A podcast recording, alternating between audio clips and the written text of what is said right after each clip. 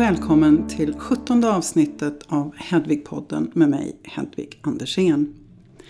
I tidigare avsnitt av Hedvigpodden så har jag gett råd och tips om saker som man kan göra för att förbättra förutsättningarna för att lyckas.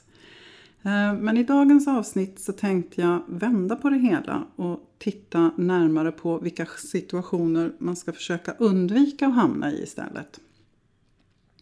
Och igen så kommer det jag pratar om framförallt att gälla forskningsintensiva områden inom medtech och biotech som kräver kliniska studier och rejält med kapital för att nå ut på marknaden. Eh, och det finns ju ett antal faktorer som är lite speciella för life science-branschen. Och en sån faktor är att det krävs mycket kapital innan man har en färdig produkt på marknaden. Bland annat då för att göra de här prekliniska och kliniska studierna och dessutom så är ju marknaden starkt reglerad. Nu är det så att de flesta som väljer att starta bolag inom life science har en akademisk bakgrund och inte sällan så, så väljer de att hoppa av eller dra ner på sitt akademiska engagemang till fördel för sitt företag. Och det här är ju självklart ett jättestort beslut och det är inte heller så lätt att reversera det här beslutet och komma tillbaks till akademin efter ett längre uppehåll. Så det är rätt, en rätt livsavgörande, ett rätt livsavgörande beslut. Och ingen vill ju misslyckas med det man gör, men den här kombinationen av ett stort ekonomiskt åtagande kombinerat med stora personliga uppoffringar tror jag i alla fall gör att viljan och drivkraften att till varje pris lyckas med sitt projekt är väldigt stor. Och eftersom den största delen av det kapital som går in i bolaget kommer från externa finansiärer så kommer man som grundare också behöva förhålla sig till investerarnas drivkrafter och deras förväntningar på att lyckas. Och har man då eh, investerare som inte är så kunniga inom till exempel läkemedelsutveckling ja då är det ju lätt att deras förhoppningar på snabb avkastning på investerat kapital leder till krav på att man ska ta genvägar eller strunta i kostsamma men nödvändiga investeringar. Och som alla förstår så kan ju det här få förödande konsekvenser med tiden. Eh, nu är det ju så att hoppet är ju det sista som överger oss. Eh, och tyvärr så har jag ju sett allt för ofta eh, många exempel på när företag fortsätter att driva projekt eh, fast de inte har någon chans att komma i mål. Så hur kommer det sig då att det blir så här? Ja, det finns många skäl till det naturligtvis. Men en anledning tror jag är att styrelserna ofta består av grundare och investerare, det vill säga ägarna till bolaget. Och enligt skolboken så ska det ju egentligen se ut så att företaget har ett management som hanterar de operativa frågorna och en styrelse som lägger upp strategin och sen bolagsstämman då där ägarbesluten fattas som till exempel nyemissioner och så vidare. Men i små, små innovativa life science-företag så är de här rollerna ofta sammanblandade. Grundaren är både VD och representerar management men sitter också i styrelsen och är dessutom ägare så han eller hon har tre, eller, ja, tre hattar på sig då. Och de största investerarna sitter i styrelsen och har därför både ägarhatten och styrelsehatten på sig samtidigt. Så alla sitter på för många stolar och ingen har egentligen en objektiv syn på bolaget.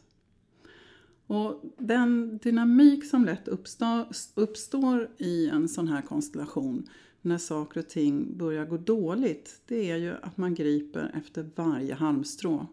Och ingen vill kasta in handduken, alla vill av olika anledningar hålla företaget vid liv. Och ju längre man håller på desto mer pengar och tid går det ju in i företaget. Och när framgångarna uteblir har man dragit ut kon ännu längre på isen och det blir ännu svårare att backa. Och en annan anledning till att man hamnar i den här situationen tror jag är att man varit alldeles för optimistisk ifrån början.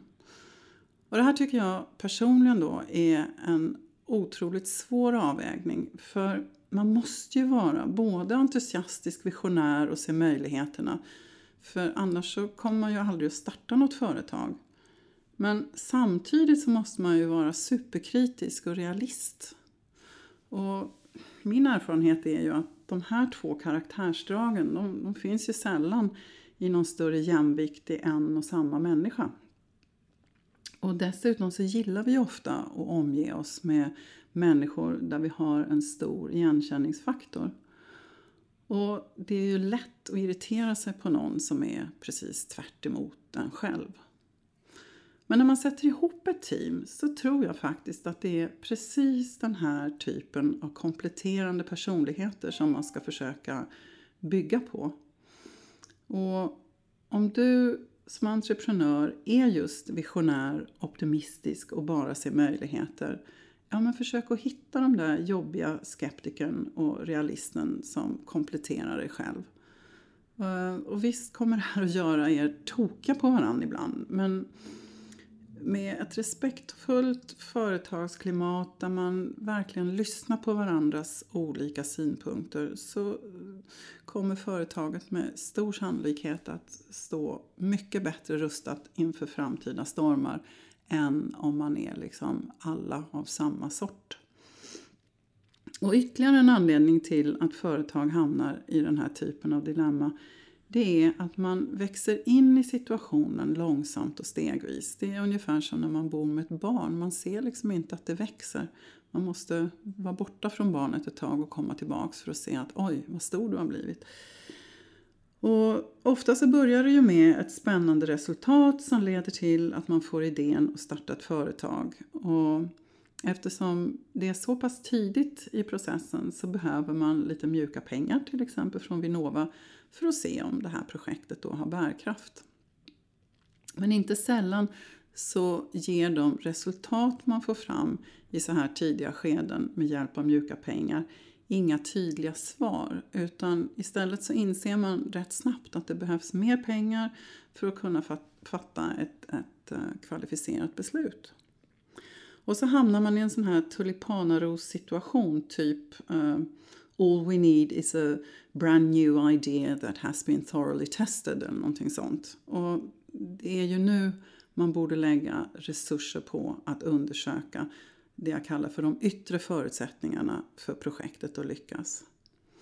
Och det är här som man också ska ta in skeptikern och realisten i teamet. Och det är hen som ska leda det här arbetet. För den här yttre informationen den finns ju tillgänglig och den ger en tydlig kravspec på vad projektet eller produkten då måste uppfylla för att nå i mål.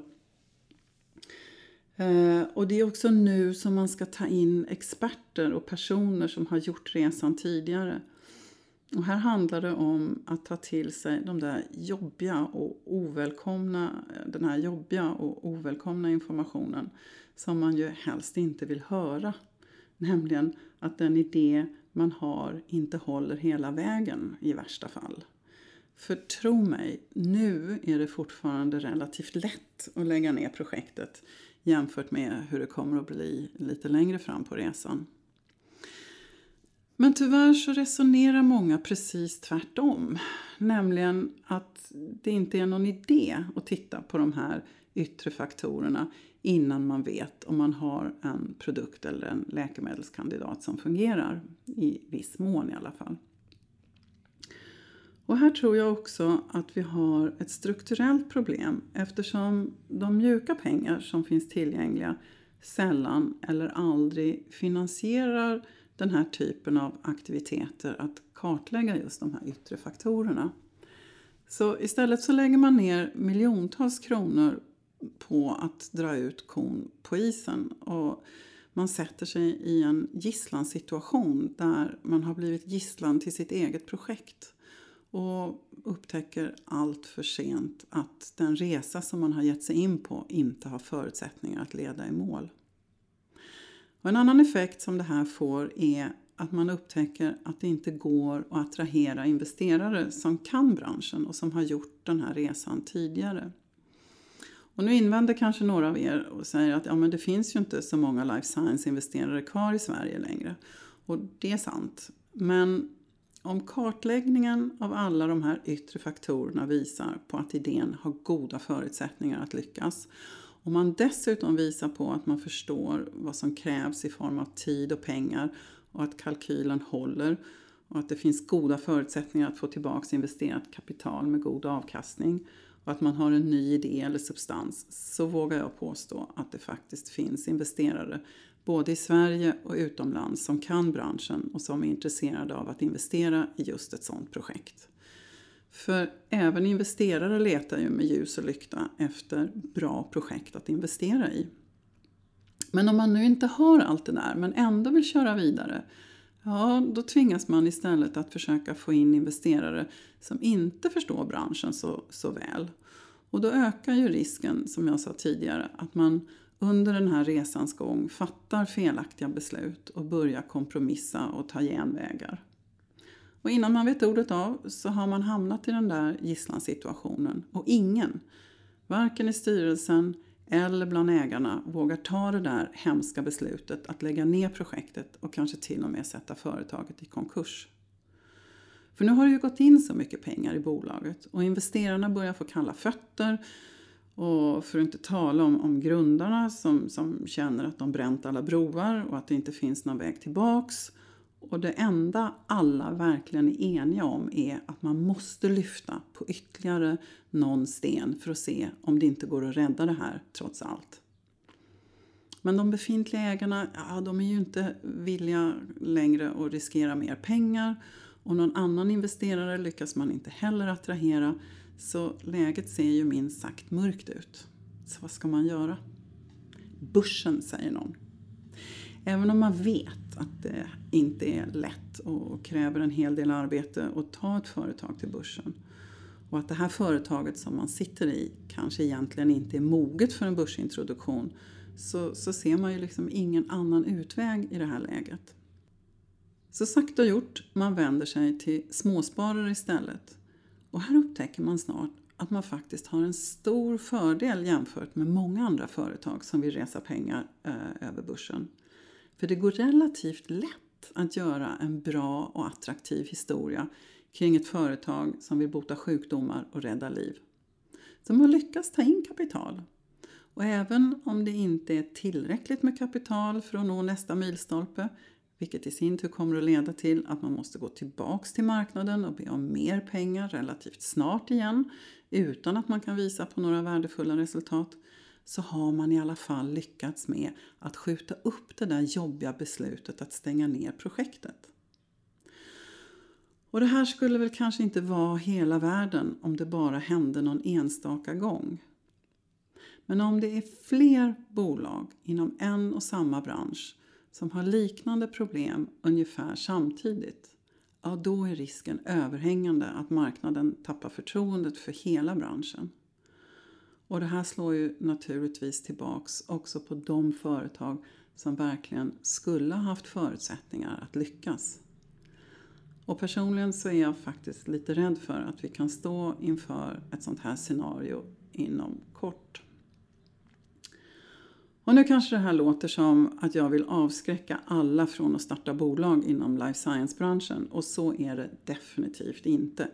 Jag vill se många livskraftiga företag inom den här branschen. Men vad jag inte vill se är företag som ger sig ut på hopplösa resor eller företag som misslyckas av fel anledningar för att marknaden har tappat tilltro till branschen.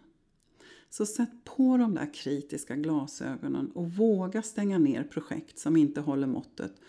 Och framför allt skulle jag vilja se en strukturell förändring där unga företag får tillgång till mjuk finansiering för att kartlägga externa faktorer och göra en vettig omvärldsanalys innan man satsar pengar på själva projektet.